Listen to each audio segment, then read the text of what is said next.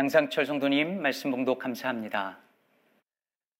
놀라운 하나님의 은혜라는 책을 쓴 필립 얀 씨는 그의 책에서 해밍웨이의 한 소설에 담긴 이야기를 하나 소개합니다.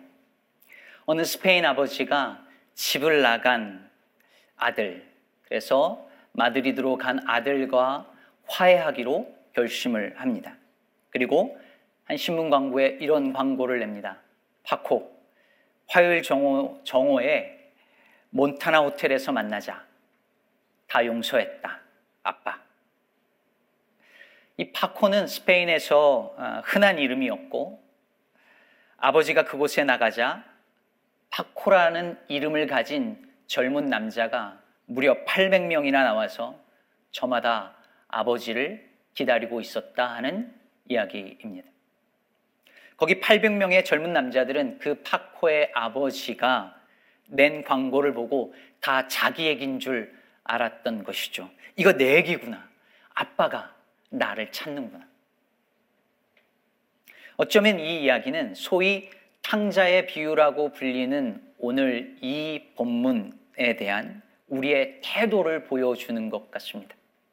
이야기를 읽으면서, 이 유명한 이야기를 읽으면서 많은 사람들이 다 이건 내 얘기다 라고 느끼곤 합니다. 아버지를 마음에, 마음 아프게 하고 집을 나갔다가 그 가진 고생을 하고 돌아오는 이 탕자의 모습에서 어떤 이는 실제로 젊은 날에 부모의 마음을 그토록 아프게 했던 그리고 다시 후회하는 그 자신의 모습을 봅니다. 과거 방탕한 생활을 하다가 뒤늦게 후회하고 다시 제정신을 차리고 새로운 삶을 살아가는 모습을 보면서 우리는 그런 사람을 가리켜서 돌아온 탕자라고 말하기도 합니다. 교회 안에는 이런 식의 간증들이 넘쳐나지요. 하나님을 모른 채 내 인생 내 마음대로 내 뜻대로 살 수 있다고 잘 살 수 있다고 굳게 믿던 사람이 어느 날 회개하고 두 손 들고 주님 앞으로 돌아옵니다. 제 청소년 시절에 제가 들었던 가장 극적인 간증은 과거 주먹색에 몸담았던 그런 분이 극적으로 예수를 믿고 회개하고 목사님이 돼서 복음을 증거하는 감동적인 스토리였습니다. 그런 분들의 간증을 들을 때면 고등학교 때, 아, 내 삶은 너무 밋밋한 거 아닌가? 나도 좀 탈선했다가 돌아와야 저렇게 크게 쓰임 받나 싶기도 했었습니다. 이렇게 둘째 아들이 집으로 돌아오는 이야기를 읽으면서 많은 사람들이 아, 이거 내 얘기다. 라고 느낍니다. 그런데 이 예수님의 비유 속에 등장하는 첫째 아들을 보면서 이거 내 얘기다. 라고 느끼는 사람은 상대적으로 많지 않은 것 같습니다. 하지만 오늘 이 예수님의 비유의 핵심은 첫째 아들에게 있습니다. 이 비유를 읽으면서 우리는 허랑방탕하게 생활하다가 다시 집으로 돌아온 둘째 아들에게 주목할 수도 있고 아니면 낭비하다시피 무모하게 베푸시는 아버지의 사랑에 근거해서 the prodigal God, 탕부 하나님에 주목할 수도 있습니다. 하지만 우리는 예수님이 이 비유를 왜 말씀하셨는지, 이 이야기를 왜 시작하셨는지를 빼놓고 이 본문을 이해할 수 없습니다. 누가복음 15장 1절과 2절을 보면 모든 세리와 주인들이 말씀을 들으러 예수님께 가까이 나오는데 그때 바리새인들과 서기관들이 수군거려 이렇게 말하죠. 이 사람이 죄인을 영접하고 음식을 같이 먹는다. 바리새인들과 서기관들이 볼 때 이 세리와 죄인들은 불법을 행한 자들이었습니다. 근데 예수님이 그들과 함께 식탁에 교제를 하는 거예요. 그게 못마땅한 바리새인들과 서기관들이 자기들끼리 수군거리며 불평을 합니다. 바로 이 상황에서 이 맥락에서 예수님이 하신 세 가지의 비유 중 세 번째 비유가 바로 오늘 본문이죠. 그렇다면 오늘 이 비유에서 둘째 아들은 바로 모든 세리와 죄인들을 가리키는 것이고 첫째 아들은 그들을 보며 수군댔던 그 바리새인과 서기관들을 가리킨다는 것을 우리는 알 수 있습니다. 따라서 애초에 이 비유는 예수님이 세리와 죄인들과 먹고 마시는 그것을 보면서 불평하는 바리새인들과 서기관들에게 하신 말씀이었다는 것이죠. 여기 이 이야기에 나오는 첫째 아들이 바로 너희의 모습이다 라고 말씀하고 있는 것이었습니다. 자, 그렇다면 이제 우리는 이 첫째 아들의 모습에서 우리 자신의 모습을 발견할 수 있을까요? 본문 속으로 들어가 보겠습니다. 우리가 잘 아는 것처럼 둘째 아들이 아버지의 재산을 가지고 먼 나라에 가서 허랑방탕하게 쓰고 다 쓰고 난 다음에 비참한 생활을 하다가 다시 돌이켜 집으로 돌아옵니다. 그런데 아버지가 아직 거리가 먼데 그 아들의 모습을 보고 달려갑니다. 나이든 유대인은 절대 뛰지 않지만 권위와 체면은 이 아들을 향한 치근한 마음을 이기지 못합니다. 아버지가 아들을 끌어안고 입을 맞춥니다. 참회할 틈도 채 주지 않고 급히 가장 좋은 옷으로 갈아입힙니다. 반지를 끼우고 신을 신게 하여서 그 지위를 회복시킵니다. 품꾼이 될 것을 기대했는데 다시 아들이 됩니다. 굶지만 않기를 바랬는데 잔치상이 나옵니다. 자, 이 지점에서 큰아들이 등장합니다. 밭에서 있다가 집으로 가까이 왔는데 집안에서 잔치가 벌어진 것을 알고 종을 불러서 무슨 일이냐 묻지요. 그리고 어떤 일이 일어났는지를 깨닫습니다. 그리고 이 첫째 아들이 보인 첫 번째 리액션이 반응이 무엇이었습니까? 28절입니다. 그가 노하여 들어가고자 아니하거늘 이렇게 말합니다. 동생이 돌아왔고 잔치가 벌어졌는 졌다는 것을 들은 이 형의 첫 번째 반응은 분노였습니다. 아버지의 반응은 치근함이었죠. 아버지는 그 아들이 치근하여 달려갔으나 형은 분노하여 들어가지 않았습니다. 이 첫째 아들은 왜 화가 났을까요? 이 아들은 왜 그 집 안으로 들어가기를 거절했을까요? 29절과 30절에서 이 아들이 이렇게 말합니다. 아버지께 대답하여 이르되 내가 여러 해 아버지를 섬겨 명을 어김이 없거늘 내게는 염소 새끼라도 주어 나와 내 벗으로 즐기게 하신 일이 없더니 아버지의 살림을 창녀들과 함께 삼켜버린 이 아들이 돌아오매 이를 위하여 살찐 송아지를 잡으셨나이다. 여기서 우리는 수많은 큰 아들들의 화가 난 목소리를 들을 수 있습니다. 어려서부터 부모님께 순종하고 성실하게 살아온 사람들입니다. 하라는 것 하고 하지 말라는 것 안 한 사람들입니다. 도덕적인 규율과 법을 잘 지킵니다. 불법적인 것 가능하면 하지 않습니다. 교회에서도 신실하고 착실한 성도입니다. 주일 성수, 새벽 기도, 11조 잘하고 각종 봉사에서도 앞장섭니다. 하나님을 섬겨 명을 어김이 별로 없습니다. 그런데 바로 이 성실함과 순종이 종종 서운함과 분노 혹은 다른 일을 향한 정죄로 쉽게 바뀝니다. 제가 목회 시작하고 몇 년 지나서요. 제 마음을 심하게 괴롭힌 감정이 있었습니다. 잊을만 하면 또 찾아오고 잊을만 하면 또 찾아오는 감정이었는데요.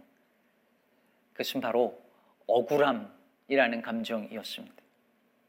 목회가 너무 힘들고 고통스럽자 이 감정이 어느 날 불쑥 찾아왔어요. 하나님, 제가 뭘 포기하고 목회 시작했는지 하나님 잘 아시잖아요. 한국 꼭 돌아가야 되는 이유가 너무 분명히 있었는데 그거 다 포기하고 내 고향과도 같은 교단 바꾸고 그 힘든 세월 포기하지 않고 10년 쏟아부은 박사학위 포기하고 정말 하고 싶지 않았던 내가 정말 하지 않겠다고 했던 그 이민 목회 내가 그렇게 안 한다고 했는데 하나님 시켰는데 그런데 하나님 어떻게 저한테 이러실 수 있어요? 서운합니다. 억울합니다.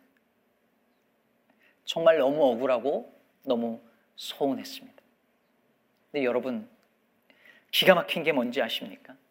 제가 억울하고 서운했던 그 화가 난 이유가 뭐냐면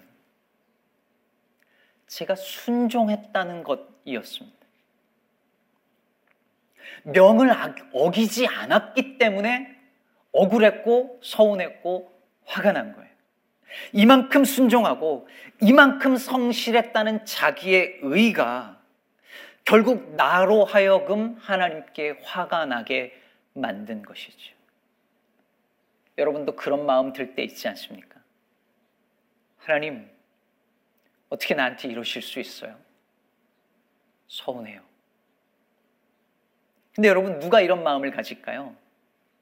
둘째 아들처럼 아, 버지의 명령을 어기고 불순종하고 허랑방탕한 삶을 산 사람이 하나님께 서운해요 이럴까요? 어떻게 나한테 이러실 수 있어요 이럴, 이럴까요? 아닙니다. 나름 성실하게 착하게 열심히 살아온 사람 법을 지키면서 어기지 않고 살아왔다고 생각하는 사람, 이민 생활 나 정말 착실하게 열심히 지금까지 살아왔다고 믿는 사람, 하나님을 위해 교회를 위한 나 나름대로 열심히 살아왔다고 성실하게 믿음 생활 해왔다고 그렇게 생각하는 사람이 그런 반응을 보입니다. 그의 도덕적인 삶이, 그의 신실한 종교 생활이 하나님과 그 사이를 막는 장벽이 되는 것이죠. 아마 첫째 아들은 자신이 그런 줄도 몰랐을 것입니다. 둘째 아들이 돌아오지 않았더라면, 아니, 돌아왔더라도 아버지가 그를 용서하고 잔치를 벌이지만 않았더라도 아무 문제 없이 잘 지냈을 거예요. 그런데 아버지의 명을 어기지 않고 성실하게 살아온 자기보다 아버지 재산을 다 낭비하고 허랑방탕하게 살아온 둘째 아들에게 베풀어지는 그 호의를 보자. 속에 숨어 있던 자신도 미처 깨닫지 못했던 그 원망과 불평과 분노가 치밀어 오르기 시작한 것이죠. 아침부터 포도원에 나와서 일했는데 나중 온 일꾼들이 똑같은 임금을 받는 것을 보고 화가 난 그 품꾼들처럼 말입니다. 우리 안에 있는 큰아들은 내가 자격 없다고 생각하는 이가 받는 은혜를 견디지 못합니다. 미국의 새 행정부가 만든 이민 개혁 법안이 며칠 전 상하원에 상정되었습니다. 이 법안은 많게는 지난 수십 년간, 적게는 지난 4년간, 4년간 수많은 서류 미비자들과 이민 옹호 단체들이 그토록 바랐던 대로 1100만 서류 미비자들, 다카 청소년들을 비롯한 1100만 서류 미비자들을 시민권을 받도록 하는 내용을 담고 있습니다. 다카 청소년들은 향후 3년 안에 그리고 나머지 일반적인 서류 미비자들은 8년 안에 시민권을 받게 하자는 겁니다. 물론 이에 많은 미국인들이 반대합니다. 근데 제가 주목하는 것은 이민자들 중에서도 이에 대해서 반대하거나 환영하지 않는 사람들이 상당히 많다는 사실입니다. 그럴 수 있습니다.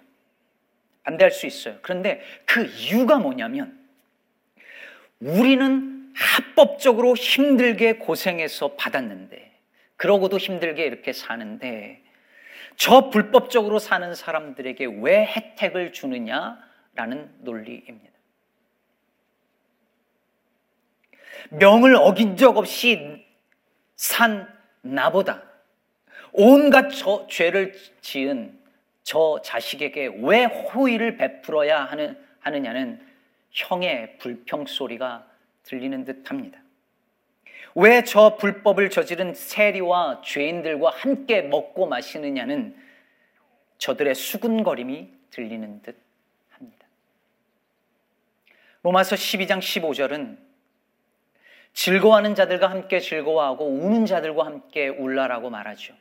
저는 오랫동안 우는 자들과 함께 우는 것이 참 힘든 일이라고 생각했습니다. 그런데 점점 웃는 자들과 함께 웃는 일도 그에 못지않게 힘들다는 것을 아니 어쩌면 더 어렵다는 것을 절감하고 있습니다.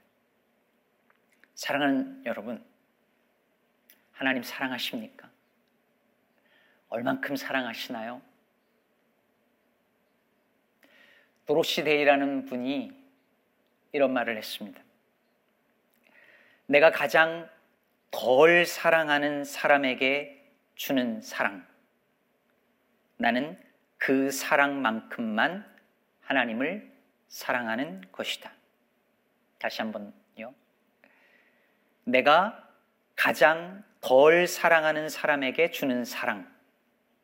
나는 그 사랑만큼만 하나님을 사랑하는 것이다. 이 본문 속에 나오는 이 형은 자기 동생에게 주는 사랑 딱 그만큼만 아버지를 사랑하는 것입니다. 형과 동생 사이의 거리가 형과 아버지 사이의 거리입니다. 내가 가장 덜 사랑하는 사람과의 그 거리가 바로 나와 하나님 사이의 거리인 것입니다. 우리는 이 거리를 좁힐 수 있을까요? 오늘 예수님의 이 비유는 집으로 돌아가는 아들에 대한 이야기죠.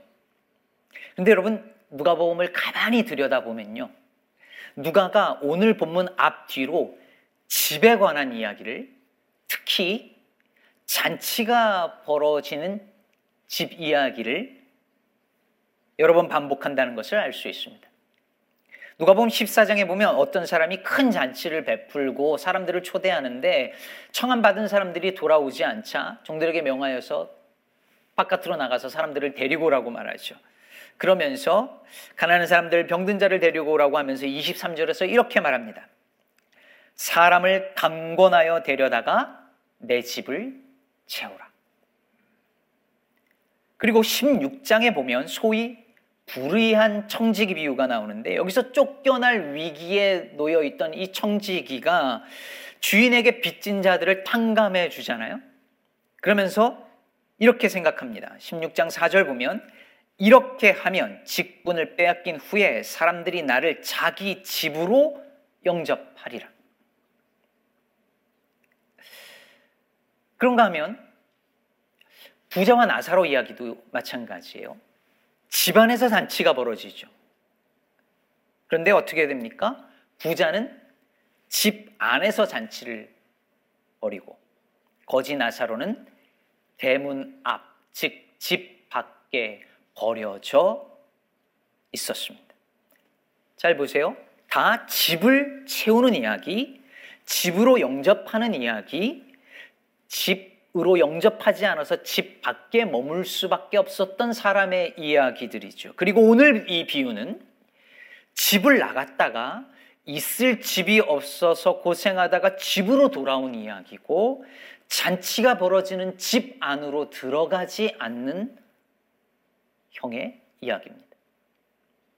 그러고 보면 이 비유는 우리 모두의 인생을 보여주는 이야기입니다. 우리 모두는 다 에덴이라는 본래의 집을 떠난 인생들이니까요. 어떤 이는 둘째 아들처럼 아직도 먼 나라에서 방황하고 있고, 어떤 이는 돌이켜 다시 그 집을 향하여 돌아가고 있는 과정 중에 있을지도 모릅니다. 그런데 가장 큰 문제는 무엇이냐면 집 안에 혹은 집 가까이 있으면서 아버지와 멀리 떨어져 있는 이 첫째 아들과 같은 사람들입니다. 오늘 본문 20절은 작은 아들이 집으로 돌아오는 장면을 이렇게 묘사하죠. 이에 일어나서 아버지께로 돌아가니라 아직도 거리가 먼데 아버지가 그를 보고 치근히 여겨 달려가 목을 안고 입을 맞추니 아직 거리가 멀어요. 그런데 반면에 25절 이하에서 큰아들이 집으로 오는 장면을 이렇게 묘사합니다. 맏아들은 밭에 있다가 돌아와 집에 가까이 왔을 때에 풍악과 춤추는 소리를 듣고 그가 노하여 들어가고자 아니하거늘 아버지가 나와서 권한대. 물리적으로는 작은 아들은 멀리 있고 큰 아들은 가까이 있었습니다. 작은 아들은 먼 나라에 있었고 큰 아들은 밭에 있었습니다. 작은 아들은 아직도 거리가 멀고 큰 아들은 집에 가까이 왔습니다. 물리적으로는 작은 아들과 아버지와의 거리보다 큰 아들과 아버지와의 거리가 물리적으로는 가까웠습니다. 그러나 심리적으로 혹은 영적으로 그 반대였습니다. 한글 성경에는요, 제대로 번역되어지지 않았는데요. 큰 아들이 이 본문 속에서 아버지를 부를 때 절대로 아버지란 용어를 쓰지 않습니다. 한글 번역엔 그냥 아버지라고 말하지만 원래는 그냥 당신이에요. 그냥 당신이라고 부릅니다. 그리고 동생을 동생이라고 부르지 않고 당신의 아들 이렇게 말합니다. 그 거리가 느껴지시나요? 잔치 소리를 듣고 아버지에게 무슨 일이냐고 묻지 않아요. 종을 따로 불러서 종에게 묻습니다. 아버지와의 거리가 있다는 것이 계속해서 본문에 드러나고 있습니다. 그뿐이 아니죠. 큰아들이 뭐라고 합니까? 자기는 여러 해 동안 아버지를 섬겨서 명을 어김이 없는데 내게는 염소 새끼라도 주어서 나와 내 벗으로 즐기게 한 일이 없다고 말하죠. 여러분, 명령을 어기지 않는 건 아들이 아니라 종들도 합니다. 아니, 종들이 더 잘 합니다. 아버지에 대한 섬김은 여기서 나오는 그 워딩이 종이 주인에게 명령에 순종하는 그 단어예요.